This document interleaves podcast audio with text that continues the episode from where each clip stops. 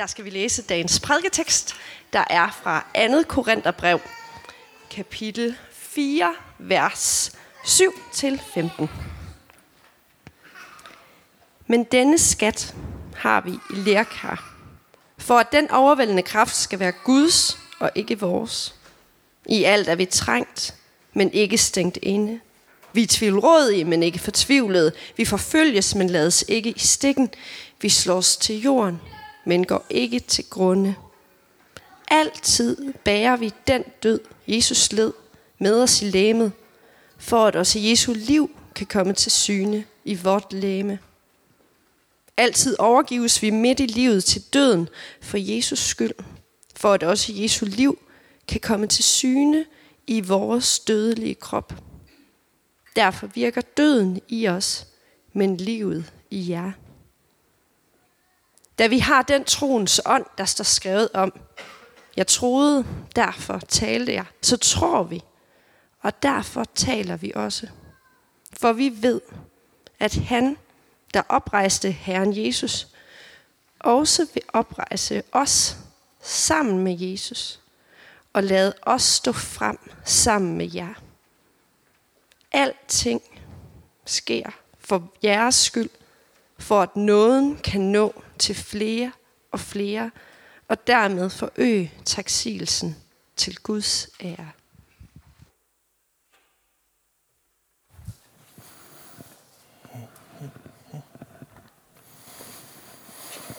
Ja.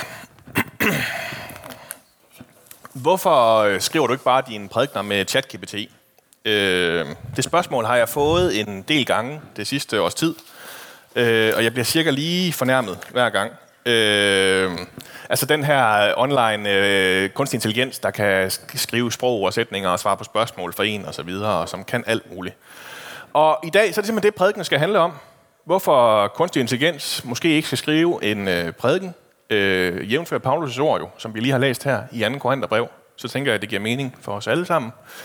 Og øh, så er det, som det selvfølgelig egentlig handler om, øh, det her, hvorfor hvert menneske er unikt og har sit eget nødvendige bidrag at give til det at bygge en verden sammen. For altså, det er ikke, det er ikke bare fordi, jeg troede, jeg havde fundet et arbejde med jobsikkerhed, inden den her AI-revolution kommer og ødelægger vores allesammen stop. Jeg har brug for at holde den her tale. Øh, det er fordi, at der er noget, der går sindssygt stærkt lige nu. Øh, at det kniber med os, for os med sådan helt at følge med. Helt sådan lige altid at forstå, hvad det er, der foregår omkring os. Og hvad det er, det gør ved os. Det er muligt, at jeg er for sent ude, fordi øh, de er jo faktisk på markedet. For nu skal vi lige se en, øh, en, en øh, robotpræst her, Santo, som blev opfundet under coronatiden, og som øh, står i en kirke nede i Polen i dag. Har du den klar, Simon?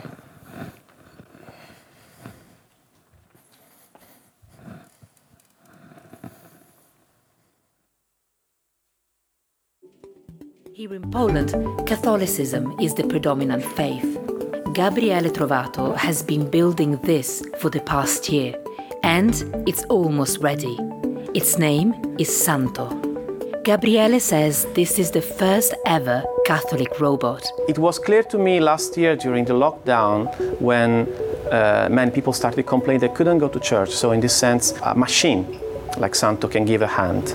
Santo is programmed with 2,000 years of knowledge about the Catholic faith. He's ready to meet worshippers for the first time. My name is Santo. What brings you here on this beautiful day? Santo, is there a heaven? It is easier for a camel to pass through the eye of a needle than for someone rich to enter the kingdom of God. So he wouldn't answer my question directly about whether there is a heaven, but he did reply with a verse of the Bible that I thought was quite relevant. Dzień dobry, Santo. Nasze bliskie, które są w niebie, mają kontakt z nami. I think it is impressive. It's a bit like Catholic Alexa. People here said they prefer a human priest, but they were surprisingly open minded. One of them said anything that brings you closer to God is a good thing. Let us pray. Yes. Så øh, måske er der nogle mulige budgetbesparelser at, at hente her. Øh, Øhm, og jeg tror også, øh, bare også andre, der ikke har været i Polen, man skal være meget heldig, hvis man ikke har hørt en, øh, en tale i løbet af det år, der er gået, som så blev afsløret at være skrevet af ChatGPT, øh, og som man jo egentlig havde tænkt var ganske udmærket, eller i hvert fald bedre end det, som, som taleren plejer at præstere. Øh, siden 80'erne, så har man jo faktisk også vidst, at der er masser af mennesker, der hellere vil tale med der, om, om deres problemer med en computer, end med et menneske. Og at de faktisk også oplever at få det bedre af det. Øh, det eneste, det kræver, det er, at computeren lige er programmeret til at, at sådan anerkende det, der bliver sagt en gang imellem, og så stille et nyt HV-spørgsmål. Øh, igen, hvis vi skal have gjort noget ved den her budget en dag, så, så er det øh, ret nemt at løse computermæssigt. For altså, det kan jo alt muligt, ikke også? Koden til sproget er knækket nu.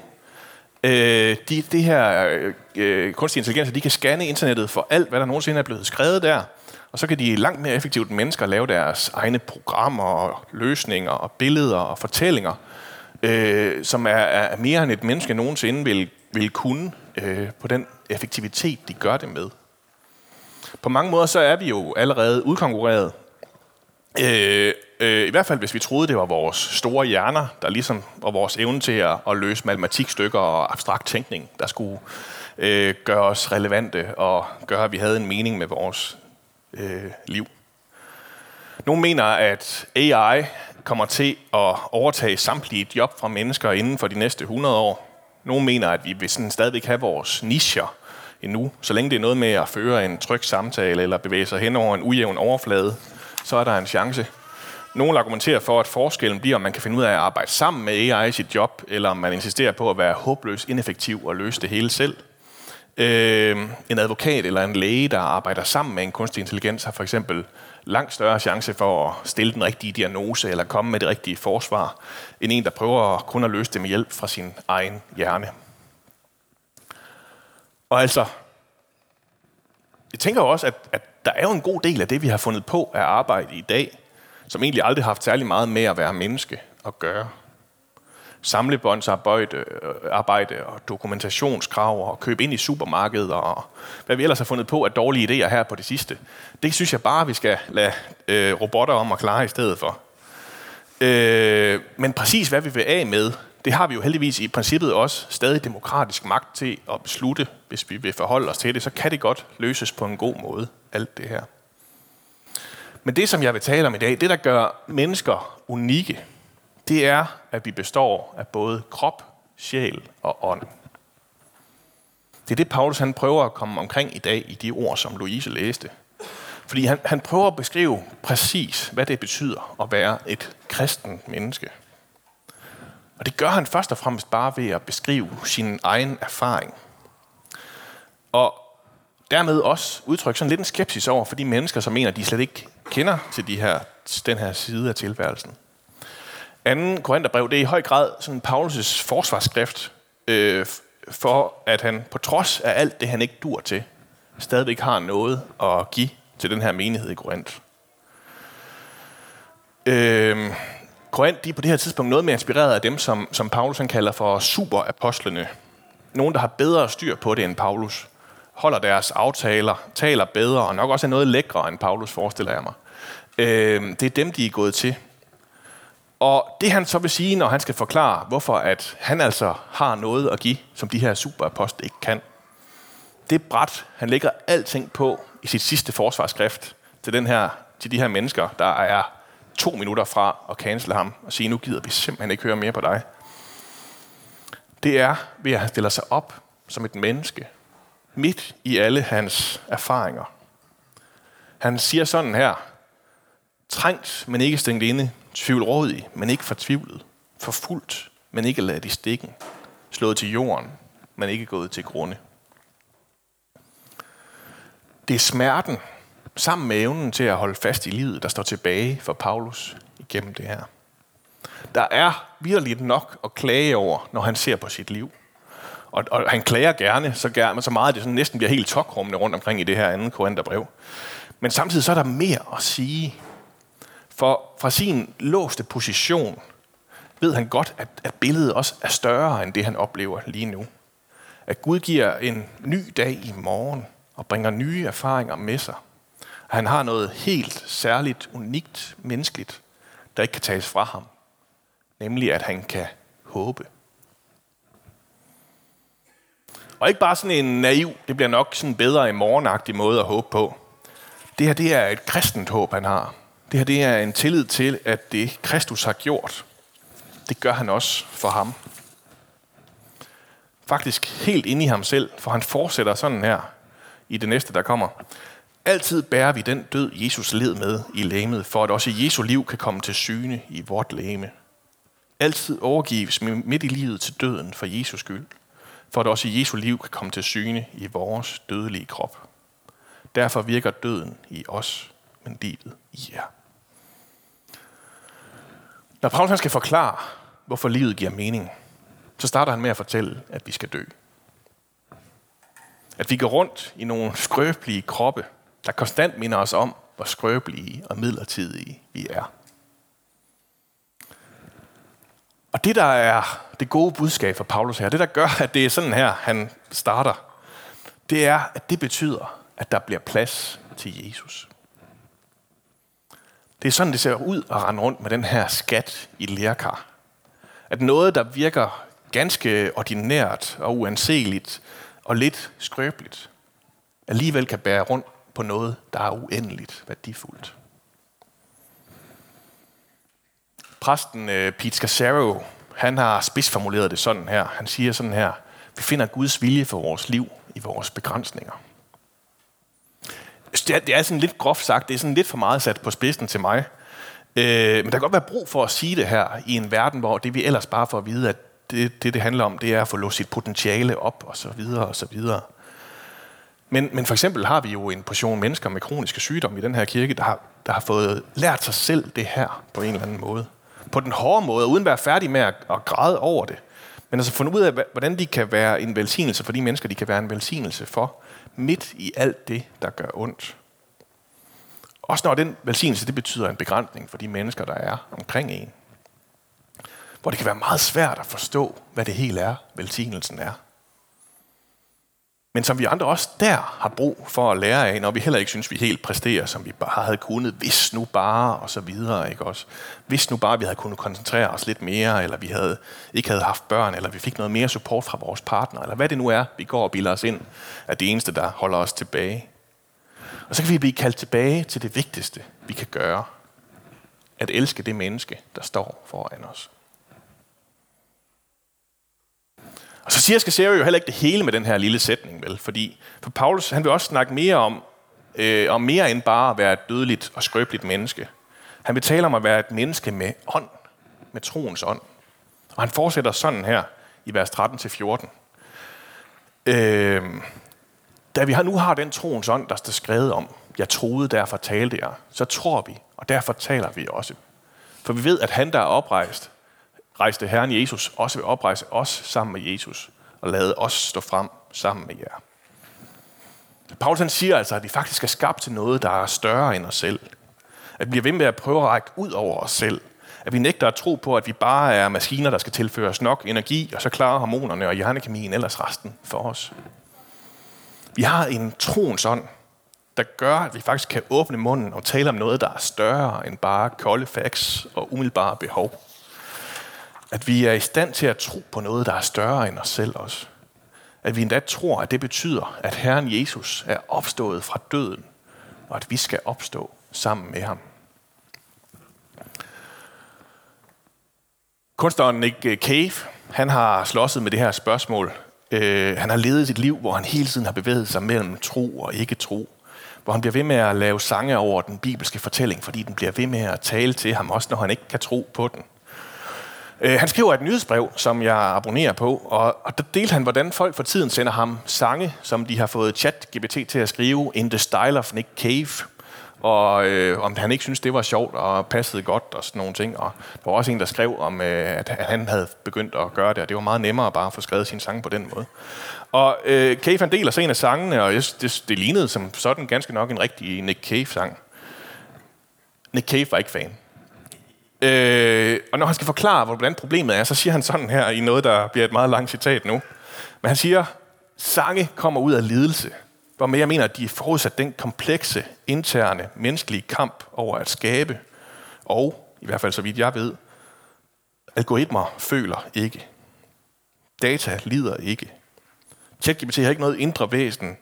Det har ikke været nogen steder. Det har ikke udholdt noget. Det har ikke frækheden til at række ud over dens begrænsninger. Og derfor har den ikke kapaciteten til en delt overnaturlig oplevelse. For den har ikke nogen begrænsninger at overskride. ChatGPT's triste rolle er, at den er bestemt til at efterligne og aldrig kan have en autentisk menneskelig erfaring, lige meget hvor fattig og konsekvensløs den menneskelige erfaring ender med at blive. Kefan påstår altså, at man ikke kan skrive sange, uden at man har lidt og kæmpet. Uden at man kan mærke behovet for, at det her det må altså være mere, end det vi bare kan se omkring os. Jeg vil også gerne øh, påstå, at man ikke kan skrive prædikner eller have sjælesovssamtaler, uden at vide, hvordan det er at være menneske. Hvordan alt, hvad det indeholder af tvivlrådighed og fortvivlelse, og hvad Paulus han ellers talte om. Og den historie, vi hver især har at fortælle, og de meningsfulde samtaler, vi har, også kun eksisterer, fordi vi er mennesker, der har kæmpet og lidt og stået i situationer, der var mere, end vi kunne håndtere. Og så glemmer Nick Cave jo faktisk også her, synes jeg, at den allerstørste forskel på mig og så ChatGPT og alle de andre robotter, øh, noget som Paulus faktisk også sådan lige nedtoner lidt rigeligt, synes jeg, i, i Korintherbrevet her. Han er, han er gammel og træt. Men det er, at jeg har en krop.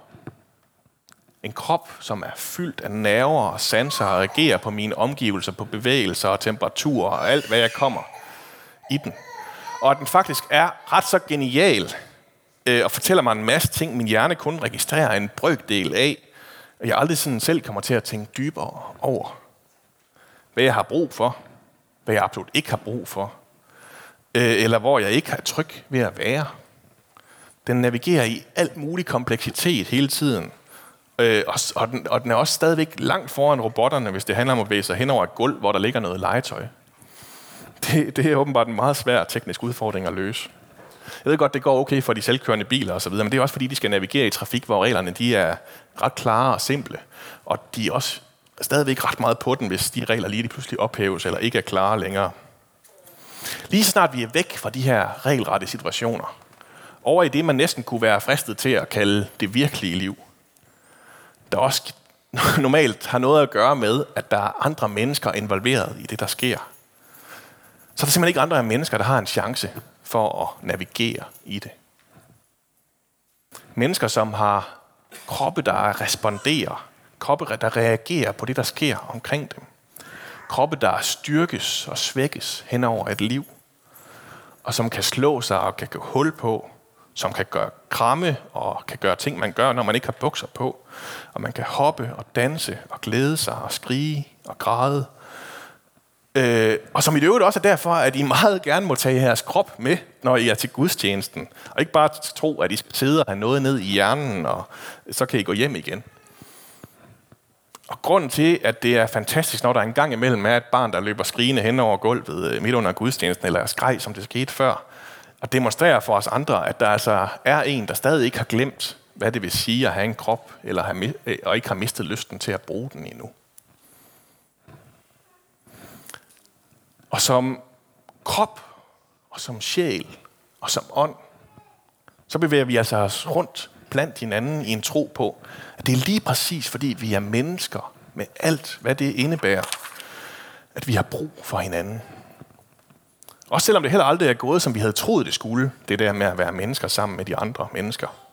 Selvom vi bliver ved med at dumme os og skamme os og såre hinanden, Øh, fordi det stadigvæk sætter os et sted, hvor vi finder ud af, at vi har brug for nåden. Brug for at kunne modtage noget, som robotterne aldrig nogensinde kommer til at forstå, øh, eller kunne, kunne, kunne tage imod. Hvad er noget? Paulus han sluttede det, vi læste af med at sige her i vers 15.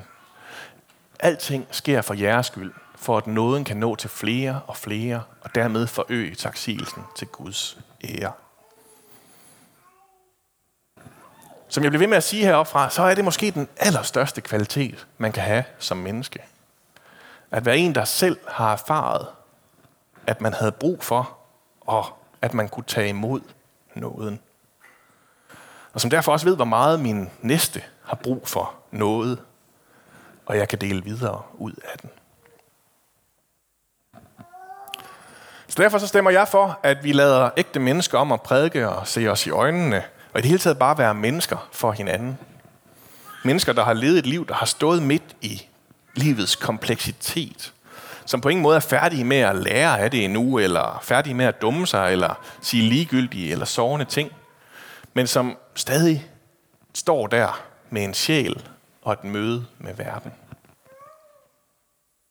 Og hvad der så end sker over de næste mange år, om vi mister vores job til en robot, eller vi bliver narret til at give vores bankoplysninger væk til en kunstig intelligens, fordi vi tror, vi taler til vores eget barn, eller om vi følger et elendigt råd fra MyAI på Snapchat, eller bliver helt blæst bag af, over af, hvor meget bedre kunstig intelligens er end os selv til alt det, vi troede, vi var gode til.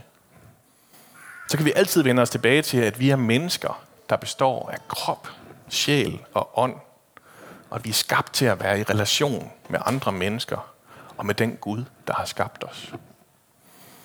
Og at det efterlader os med et behov for noget, som man kun kan forstå og tage imod, hvis man er menneske, hvis man vil være menneske. En noget, som er ny hver en morgen. Lad os bede sammen. Far, øh, det går så stærkt i den her verden. Lige nu så, øh, så har vi vores kunstig intelligensrevolution, og det, det er simpelthen umuligt at gennemskue, hvor det ender henne, eller hvad det kommer til at betyde for os. Far, øh, det gør jo noget ved os at leve i den her verden. Vi kan hurtigt tro, at vi skal være noget, vi ikke er, eller at det her, det går ud på at være noget andet, end det er. Og du hver dag minder os om, at vi er mennesker af krop, sjæl og ånd af kroppe, der reagerer på mødet med verden, der fortæller os selv ting, vi ikke engang opdager, øh, som ja, gør ondt og gør godt. Øh, det hele. Af sjæl, at der er noget umisteligt inde i os. Der er noget særligt, som ikke kan tages fra os. Øh, og at vi alligevel også i mødet med verden oplever, at det gør noget ved os. Og en ånd, en ånd, der gør os i stand til at række ud over os selv, der gør os i stand til at tro, at møde dig, Gud. Som gør os i stand til at tage imod det allervigtigste, vi har at tage imod.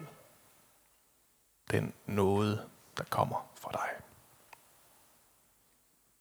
Må du endnu en gang minde os om det i den her advents- og juletid, hvor vi øh, endnu en gang prøver at forstå og gribe om og gøre os klar til at tage imod, hvad det vil sige, at Gud blev en baby, at du blev menneske, og at det er ved at være menneske, at vi også finder dig, Gud. Amen.